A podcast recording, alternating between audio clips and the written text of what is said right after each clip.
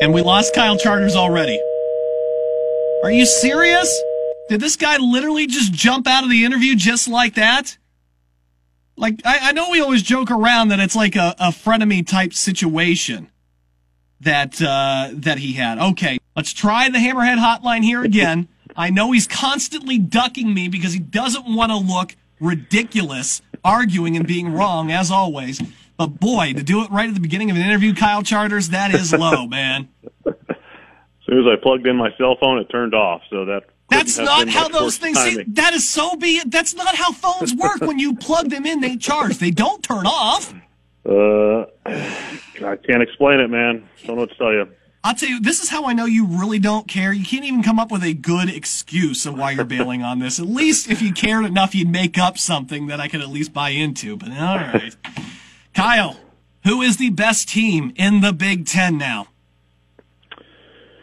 Well, uh, I write power rankings every week for Saturday Tradition, and I had a, a little bit of a, a conflict. I felt like between putting Purdue and Wisconsin at number one, and I went with the Boilermakers based on the victory on Monday. I mean, I think it's probably the best win in the Big Ten. Um, I, I think Illinois is really good. I think the Illini are better than what their ranking would even suggest. I, I'm not sure why AP voters were so slow uh, to put Illinois in the top 25 and then raise them up to 17th. And then with Andre Curbelo, I, I think that he just makes them a Final Four. Oh, he's great. Type contender. Uh, so, you know, I think that's the Big Ten's best uh, in conference victory. And so I vault Purdue up to number one. Wisconsin is is right there, and the Badgers are a lot better than what I expected them. When Tyler Wahl plays like he has for the last couple of games, it makes Wisconsin even better than what it has been.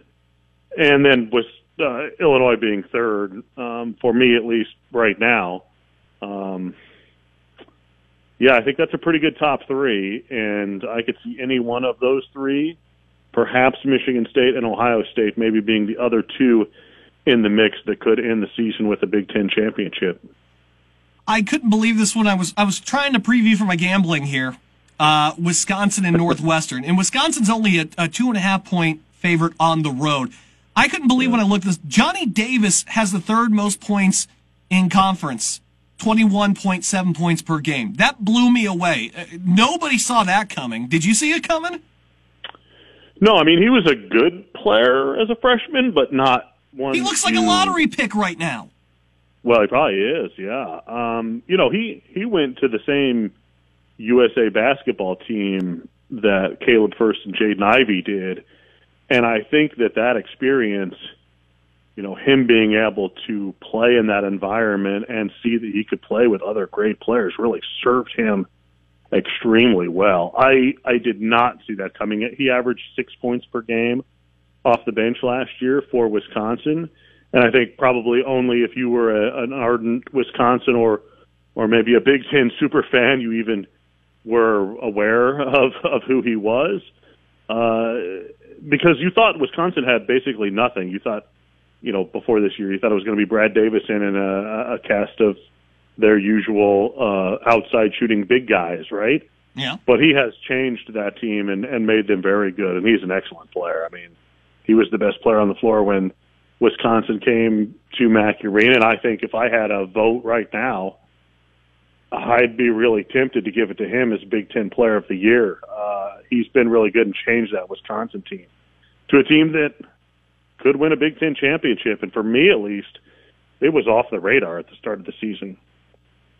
It blows my mind. I don't know what Jamie Dixon said to him. I know he was the coach of that team, but yeah, to go from what you said, like what five points per game to 21 has got to be one of the biggest glow ups I've seen in the Big Ten in uh, in quite some time. Yep. We're talking with Kyle Charters here on our uh, uh, Hammerhead Hotline. So, you know, here, here's the big one on Thursday, right? It's it's Purdue, it's Indiana. I, I hesitate to say this, but I feel like I have to. Indiana has looked better over the last couple of weeks than I thought that how I pictured them at this point in the season. I, I think they're starting to get a level of buy-in, and their interior defense with Race and Trayce have been, I, I, I thought, really, really good. They seem to still struggle on that perimeter with the shooting. It, it's hard to gauge this team, Kyle, because you look at the, the quad one and quad two games, they stink. I mean, it's all quad three and quad four victories. Uh, it's yeah. hard for me to gauge exactly where Indiana is. Well, they got a big victory against Ohio State at home, and you know that's sort of the marquee win. They finally won outside the state of of Indiana, albeit uh, at a bad Nebraska team uh, yesterday. Um, but I, I think you're right. I think Indiana is better than what we anticipated for the most part because for the first time in years, it has really bought in to what it's doing defensively, and I think that's credit to Mike Woodson, who has been able to get this team's attention in ways that Archie Miller could not. Uh, the Hoosiers are playing defense. They, you know, statistically have one of the best, if not the best, defenses in the Big Ten. Now, I think they are susceptible uh, on the interior a little bit because you know Trayce Jackson Davis is is not while he's good, he's not the biggest uh, center in in the conference, and so he's going to have to match up and and try to slow down Purdue's two big guys. Um, but man, they they keep the game in the 60s, and if they do that, then Indiana can win.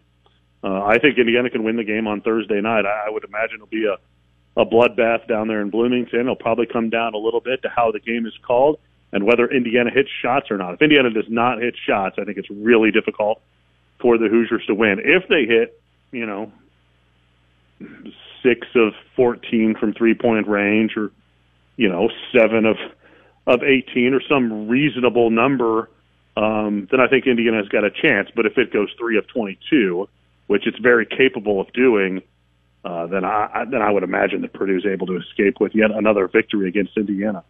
I think it's cute that you just uh, brought up, depending on how the game is called, in the place that's nicknamed the Hall of Calls. You're wondering how this game is going to get called on Thursday.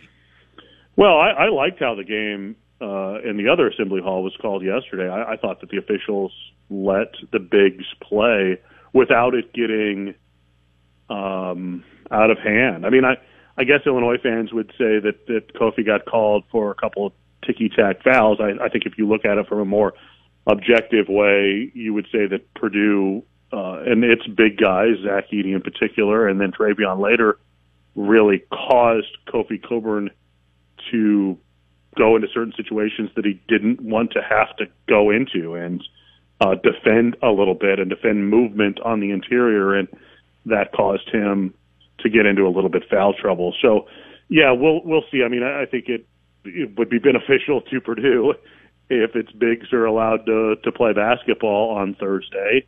If you know Zach Edey picks up a, a quick one or quick two, and and uh, Purdue has to play small, which it did a couple of games ago, then I think that changes the outlook a little bit for Indiana. Certainly uh, benefits them. So, you know, yeah, we'll see. Um, but uh, you know, Purdue's got to be able to continue to to do what it has here recently, and that's play better defense. Um, seems to have really woken up a little bit since the Wisconsin game. Not perfect, uh, but is playing harder on the defensive end. Seems to have had its own little bit of uh, of buy-in here recently. And if it does that, I, I think that uh, it'll be in good shape at the very least at Indiana. You know, we freaked out a little bit after the Wisconsin game. I, some folks maybe didn't think uh, what was the game right after that too that it really got a a great Penn State. Yeah, Penn State. I, I don't feel like you, some fans. Eh, it was a little bit better, but it's not what they wanted to. I think Nebraska definitely made you feel a, a little. It was, it was trending still up, and then yeah, the Illinois thing. I, I think got you. at least for me, I don't know about you. Got you back into that zone where you go, okay, now this is a top five team because they're playing on both ends of the floor. You, you feel like the buy-ins back to where it needed to be, and they don't have that attitude going out there going, yeah, well, you know what, we're just going to come down and go on a, like another six or eight zero run, so I'm not really worried about you know some defensive stops here and there. Yeah, and I don't think Purdue's been technically perfect. I mean, I, I think the no. fundamentals still lack at times, but I think that the intensity and the, the closeouts and the rotations and they're, you know, they're trying to be better. I think Jaden Ivey is is trying to be a better defender. I think certainly Brandon Newman has tried to step up in that regard. We've seen Eric Hunter probably play the best two games of his season back to back now for the Boilermakers. That certainly helps Purdue a lot from the defensive end.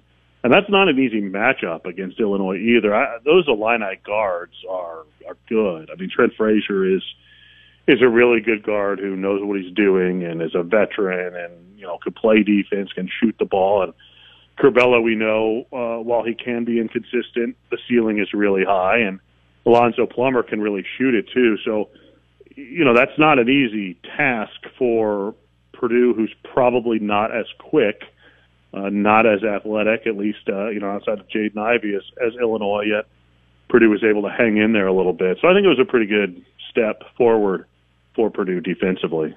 Kyle Charters, uh, you'll be able to hear him on the uh, Big Baseball podcast. We'll be back soon. Uh, you still are you still awarded the rank of man about town on uh, GoldandBlack.com as well? Oh yeah, that never leaves me. You've yeah. earned you've earned it, my friend. You really have. Yeah. so yeah, man about town who can't keep his cell phone charged. Yeah, no. I'll tell you what. It, it's what three o'clock in the afternoon. You've already lost your charge. Who are you talking to? You don't have that many friends. I'm just tweeting. I'm just tweeting. I burn through the battery tweeting all day. Oh my goodness, Kyle! It's always a pleasure to talk with you. Uh, we'll uh, we'll connect again real soon. All right, buddy. All right. Thanks, Jared. Take care, bud.